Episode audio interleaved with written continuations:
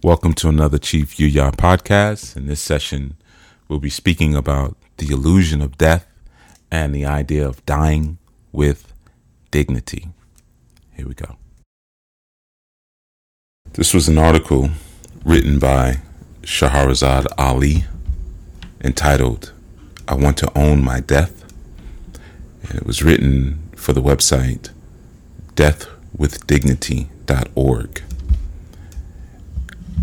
And it begins, she says, two years ago, in 2013, the dear man I shared my life with for over 18 years died from lung cancer after two years of daily suffering, deterioration, and agony.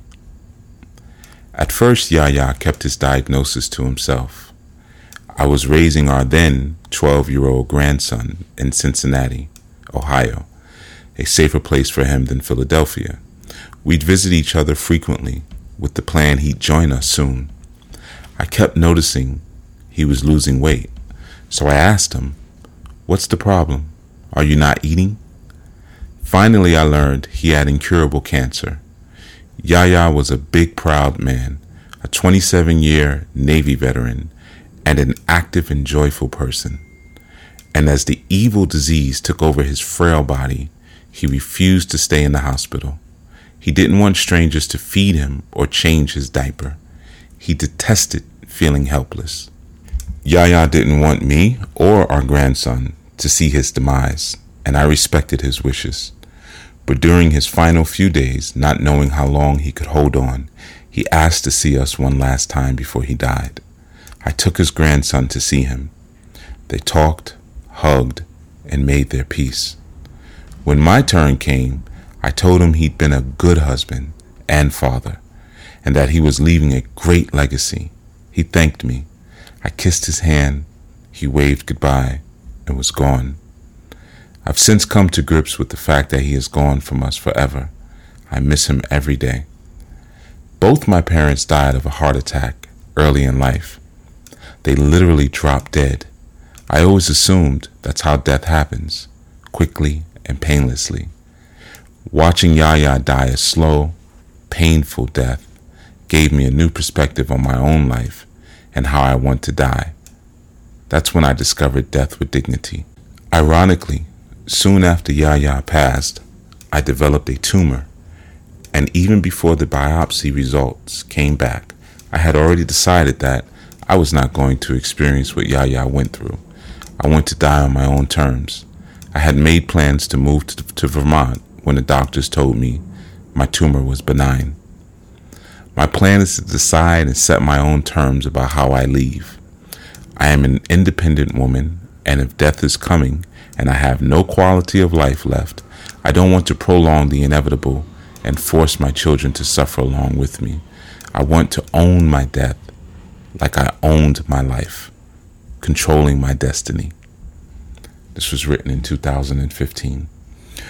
So, just to give some background, of course, on the great Shahrazad Ali, uh, many of you may know her as an author and, of course, uh, a lecturer. You know, being a longtime member uh, of the Nation of Islam under the guidance and direction of the most honorable Elijah Muhammad. And um, she authored six books. Uh, one of the, most popular ones is The Black Man's Guide to Understanding the Black Woman. And, and she also wrote The Black Woman's Guide to Understanding the Black Man. Uh, she wrote another work, Are You Still a Slave? Uh, she wrote a book by the name of How Not to Eat Pork. Uh, another one by the name of Urban Survival and also things your parents should have told you.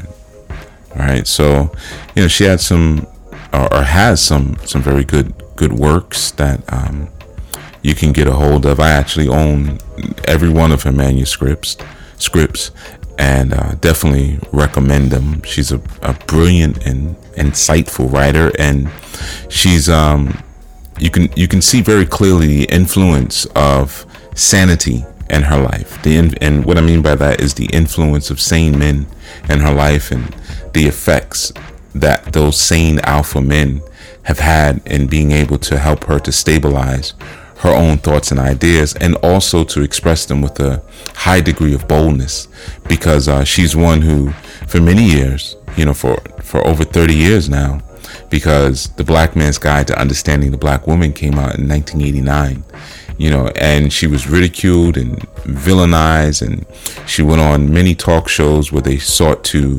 humiliate her and to insult her and she handled every single moment with grace and with with craft and with care you know. So she's someone definitely you know i highly recommend that you get to know and, and you get to learn. You know she's um you know out of philly well really out of out of ohio um and uh, spent a lot of time in philadelphia you know raising her family. But um there's a key here in terms of uh, what was presented in this article and this very personal information that she has shared, you know, about her own standing in terms of her own, her own health. And um, what she's going through. And you know, as she said, and you know, actually, there were there were more books. I'm sorry, I'm looking on my shelf.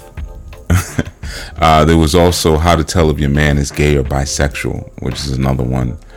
And there's one day by day that I, am pretty sure I, I can't, I don't see right now, but I'm pretty sure I own it or I owned it, you know, because sometimes uh, my quote unquote friends come over and, and uh, some of my books begin to disappear. But um, yeah, in any event.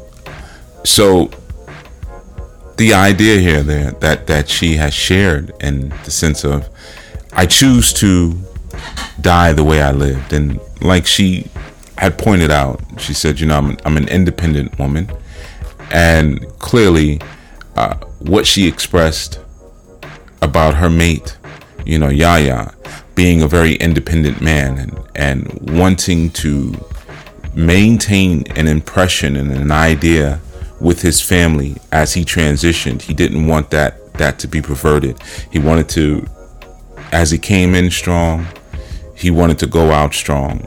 And often or really I should say consistently and continually the burden of an alpha man is to suffer in silence. To die silently and to suffer silently, but to always present the image and the face and the affront of strength because that's what the family, that's what the community, that's what society uh, or their personal society needs from an alpha man. And an alpha man is always plugged into the needs of those around them more so than their own personal needs. So often there is a, a silent suffering and, and that wounded warrior archetype, you know, is very active inside of that type of mindset.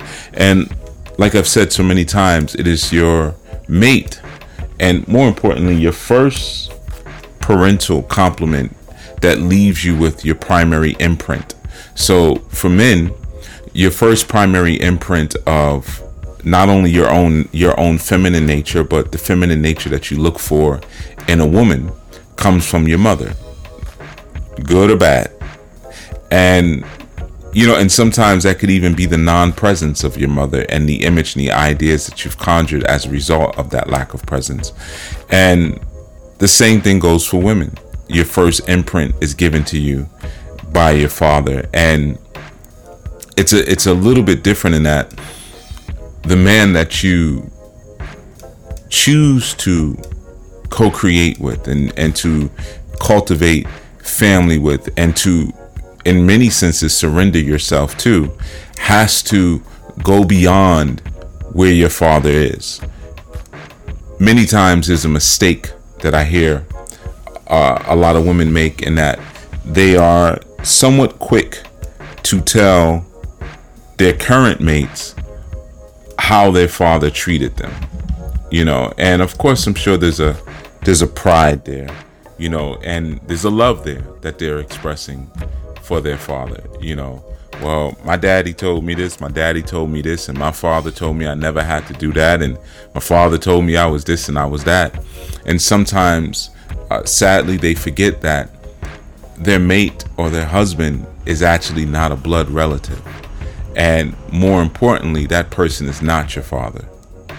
And if they were to come in into, you know, be everything or be not necessarily be everything, but be the way your father was towards you and to emulate that relationship, you'd be maybe bordering on on some um, not just incest, but just some pervert, perverse um, territory. So it's different. Your man is, is not your father your man is your man. And in and in an ideal situation, he's going to take over all of the role and responsibility of your father and then beyond because he's also you know supplying a certain intimate need and, and a different kind of attention it's a different ray of light that's going to be provided in, in that sense. And it's a different kind of support and understanding that's going to be provided in that sense while still maintaining everything that your father did and more. Whereas your father may have, as we say, you know, you can give a man a fish or you can teach them how, and they can eat for the day or teach them how to fish and they can feed themselves for life. You know, your father a lot of times is going to give you the fish you know you come up in a house and you know there's food in the refrigerator and and there's food in the cupboards and wherever else you store your food. And it, there may be both there may be those provisions that are put forth whereas a good man is going to put you in a position of power. So you see here with like a Shahrazad Ali her being able to say I'm an independent woman and understand if Shahrazad Ali is saying it, she's not saying it in the same sense that so many foolish people say it you know, when they speak about being independent from their men and community and society, which is insanity. You know, so she's spoken against that and taught that for so many years. And of course, sadly, um, for so many years, people didn't listen. And for the most part, people are still not listening. You know, um, she's still a name that brings up a lot of um, heated debate and conversation because, in all reality, when the Black Man's Guide came out in 1989, you know, she was she was pulling the the curtain back. You know, she was pulling the the wizard's curtain back and really exposing the community to a lot of the games that were were being played in relationships and the unspoken war that existed between black men and women. You know, so her representing that that proverbial whistleblower, you know, she was really um she was treated with a lot of contempt and she was viewed with a lot of contempt as a result. You know, Shahrazad Ali. But again, we speak about imprint and you see from the imprint of her husband that there was an idea left in it. And she had a, a husband previous to that. I know he had transitioned as well, you know, but you see there's an idea that these strong men have placed inside of her. And the idea is of self self-containment to a degree, being able to sustain yourself. So obviously there were gifts and there were tools and there were ideas that were giving to her. And she cites that. She always always cites, you know, uh, especially from her first husband, you know, she always cites the things that he would teach her and the the, the study and the ideas that she, that he received from the most honorable Elijah Muhammad. And of course, she would always cite the most honorable Elijah Muhammad and, and speak about the lessons that she received from him, and even to to the effect of how they may have differed from the teachings of Louis Farrakhan, and maybe some of um, some of the places where she she considered the teachings to have maybe um, lost their way, if you will. But that confidence is possible again when you have the balance of a family and more importantly when you have the balance of a strong man in your corner you can speak in those ways and you can be vilified and you could be humiliated and all those different things that and you can be attacked even. All those different things that come into society because you know when you go home you're you're an empress. When you go home you're the mistress you know or or or you're the ruler and you have someone who's confirming that to you by the way that they're dealing with you, by the way that they're treating you, by the way that they're speaking to you, so that internal domestic respect becomes your focal point and your pivot, regardless of how those outside of your home may view you. Because the reality is, you know, that they truly don't know you like those who lay with you every day. You know, if you're if you're in an ideal and healthy situation. So I'm not I'm not painting that with a broad brushstroke and just saying that whatever people external to your mate say to you doesn't matter because sometimes we don't listen to what our mates say as well. We we we have selective hearing, you know, sometimes as well. You know, so I want I want to make it clear that I am certainly putting Shahrazad Ali in terms of stature. I'm putting her uh, miles beyond uh, the average female. I'm putting her miles beyond beyond that. In fact, I'm putting her miles beyond 99% of you women who are listening. Okay? So I always have to make those kind of points clear because we live in a microwave society where people are very quick to grab hold of an idea of or a title without recognizing the introspective work that's involved in being that thing that it is that you say you are immediately. You know, I, I saw a post about that the other day where someone had said something to the effect where instinct is all you need. These very stupid ideas that have become popular now, you know, or people say things like, you know, all the answers lie within. Just very, very ignorant things that they stroke the ego but all they do is they they support and they foster a spirit of intellectual independence.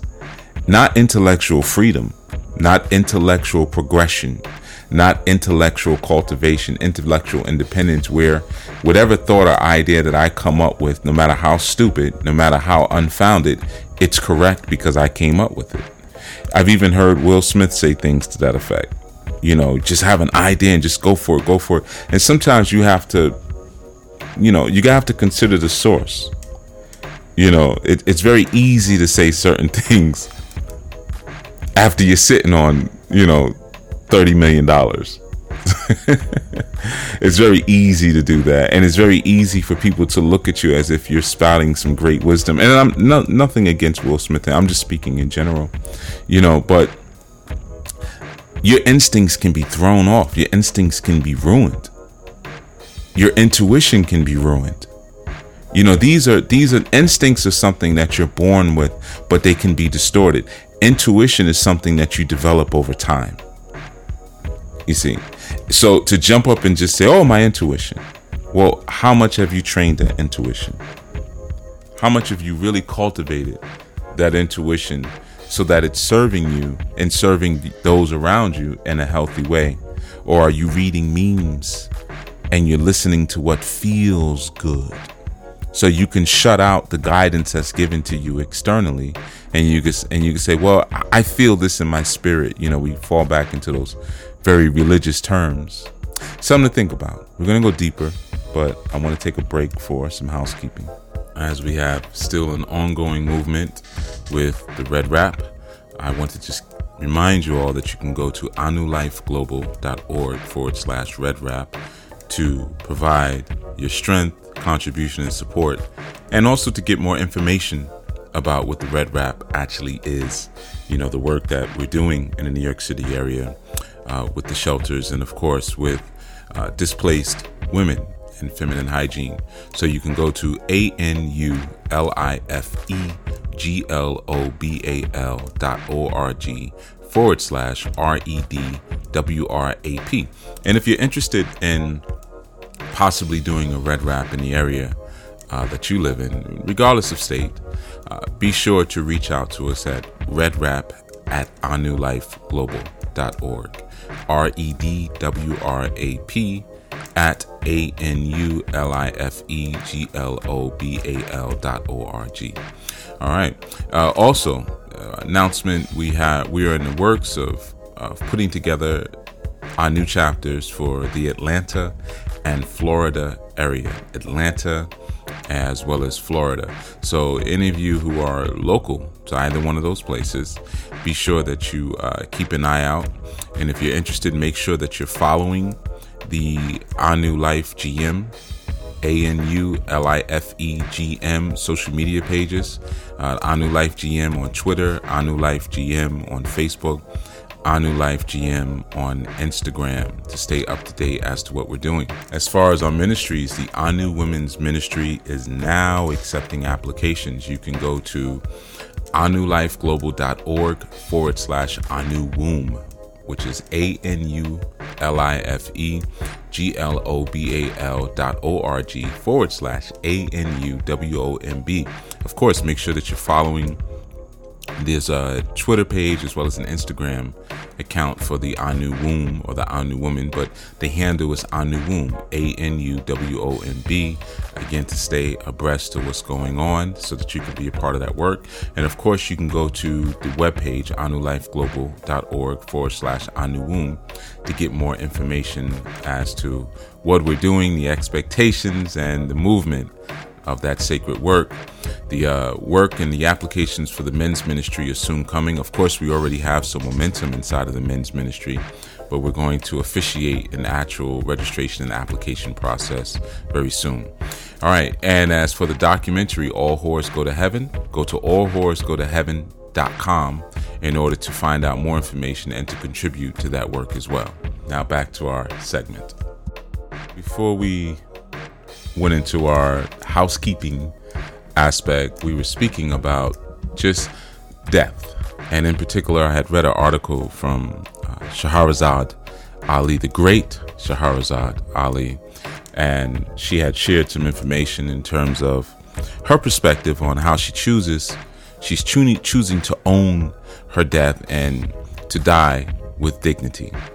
All right. And um, she had also outlined and shared information about the transitioning of her mate, Yahya, and the choices that he made during that process and the choices that she made to respect um, his out his output and his his his outlook on his transitioning and what many would consider to be a decomposition and how he chose to maintain an image of vitality and functioning uh, with his family, you know, during that process. So there's another aspect to this, and you know, first part of our segments we always deal with the concrete and the logical. The second part I like to deal a little bit more with the abstract aspects of what we're talking about. And there's a theory that many subscribe to in terms of the illusionary aspect of what we call life. Of course, there's been many movies that have spoken about that, or even, you know, ideas like life just being a dream, you know, or that we may be figments of someone else's imagination or or segments and components inside of the the dream state of some other type of organism. But nonetheless we recognize that we have a consciousness and that consciousness doesn't necessarily exist and within the same laws and spheres of our body. And sometimes people can be a bit too sympathetic to the the peripheral understanding that we're given of the body. They can be very body centric and self determined in physical principle without really establishing an attention towards the spiritual the conscious apparatus or, or your conscious mechanisms and recognizing that the body serves as an anchor, even the, the beautiful, and it's a beautiful machine.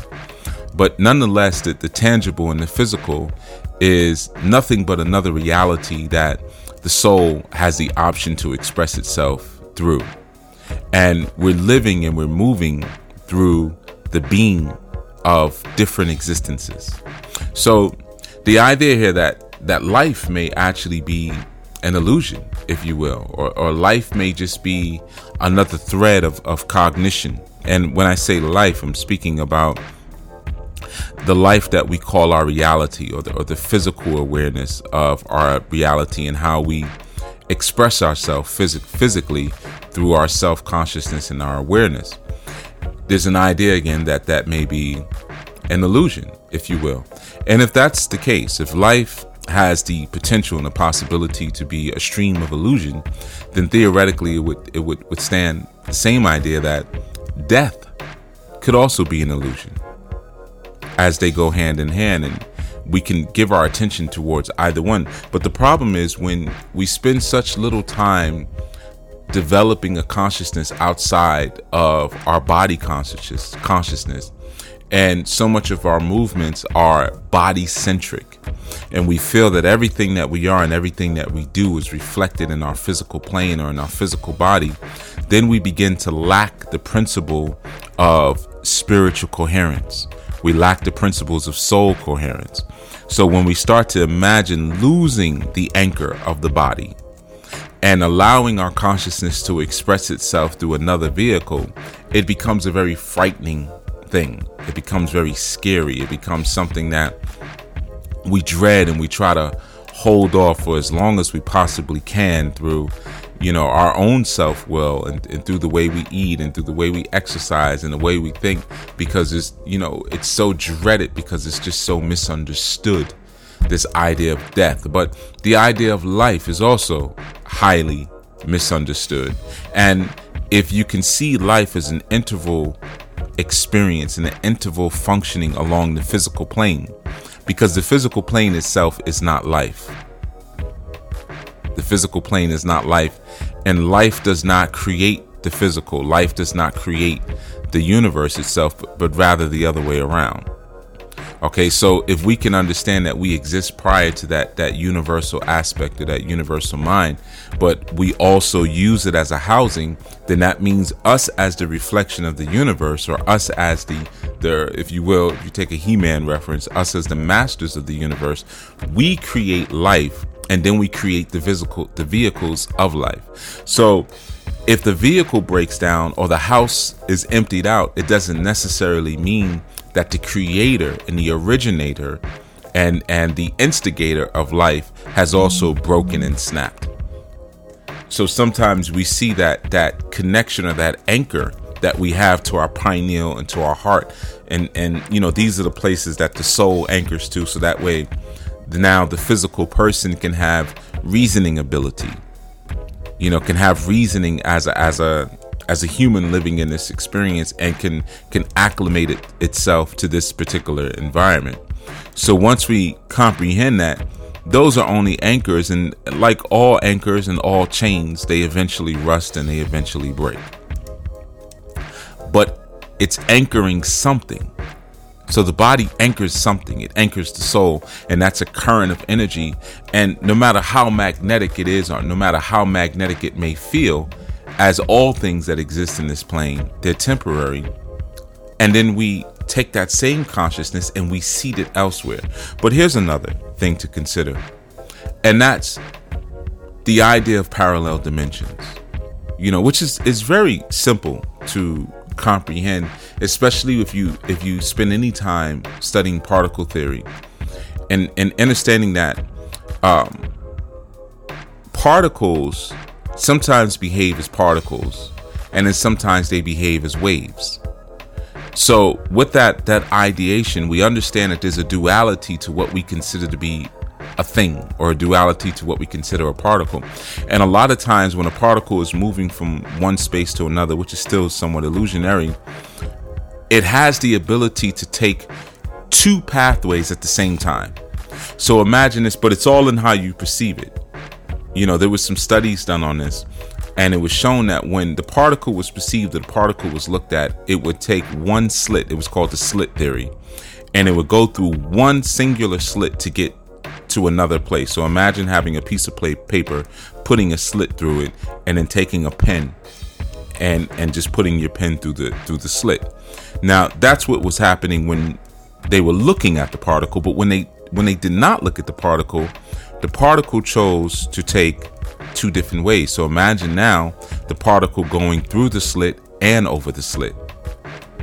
So it is our perception that determines how many paths and how many roads that we have in front of us. But the reality is that we're existing through different places at different times. There's different waves, if you will. A particle is not a finite destination, and and a wave has the ability to fluctuate in different frequencies different frequencies would represent those different dimensions that we have the the principles and the ability to function through so based on that death never really truly exists because then you'd have to die along all all lines that means the illusion of time and space would have to completely crumple inside of itself and because we carry our time with us we don't leave time behind. No different than we carry our space with us. We carry our time, we carry our space. So we can die in one dimension, like a video game. You may die in a video game, but you don't necessarily die in real life. Right? Because you're carrying the entire game system with you. You that exists prior to the creation of life. And the creation of life didn't begin with the creation of a, of a physical body. Again, the idea of being so body centric becomes your actual nemesis. And I want you to consider it like this the, the great Moorish poet uh, Nasir Jones said, Sleep is the cousin of death. And in saying that, I want you to consider the process of sleeping for a moment. When he said that, if you think about it, and let's think about last night or think about the night before, I want you to ask yourself exactly what time did you go to sleep? And any rational person, if you really give it some thought, you'll realize that you never know what time you go to sleep when you fall asleep at night. You just fall asleep and then eventually you find yourself in another space. Well, in that moment that you fall asleep and you find yourself in another space, you are you are dead to the reality of your physical three-dimensional existence. You die to it. But do you know when you really die? No. What's the process like? The process is so smooth and so painless that you don't even remember when it happened. The number one question I get from people in consultations who've had relatives who transition is I just want to know if they're okay or if they're in pain where they are. Well, what time did you fall asleep? Or was it just a smooth transition? Now, the idea of reincarnating back into third dimensional life, sometimes that can be very unpleasant. When you hear that alarm go off, or your neighbor next door is cutting their grass and making a bunch of noise and you're jarred from your sleep or cousin of death. You see? So, the principle that I'm, I'm hitting upon here for a moment is that we need not dread the illusion of death no more than we need to dread the illusion of life. We need to recognize that we're existing in parallel places at, at, multiple times. And as a result, we can choose what vehicle we want to anchor to. So, in the same time, in the same way at night when you're sleeping, you're anchoring to the vehicle of your astral body. And then you leave that over a period of time and you anchor to your pineal and you anchor to your heart in order to seat your intelligence somewhere there are so many different seats of intelligence. And death is not the end, life is not the beginning. Because the universe created life and you created the universe. All right, that's been our segment. And for all of the podcasts, make sure you go to chiefyahya.com. Peace.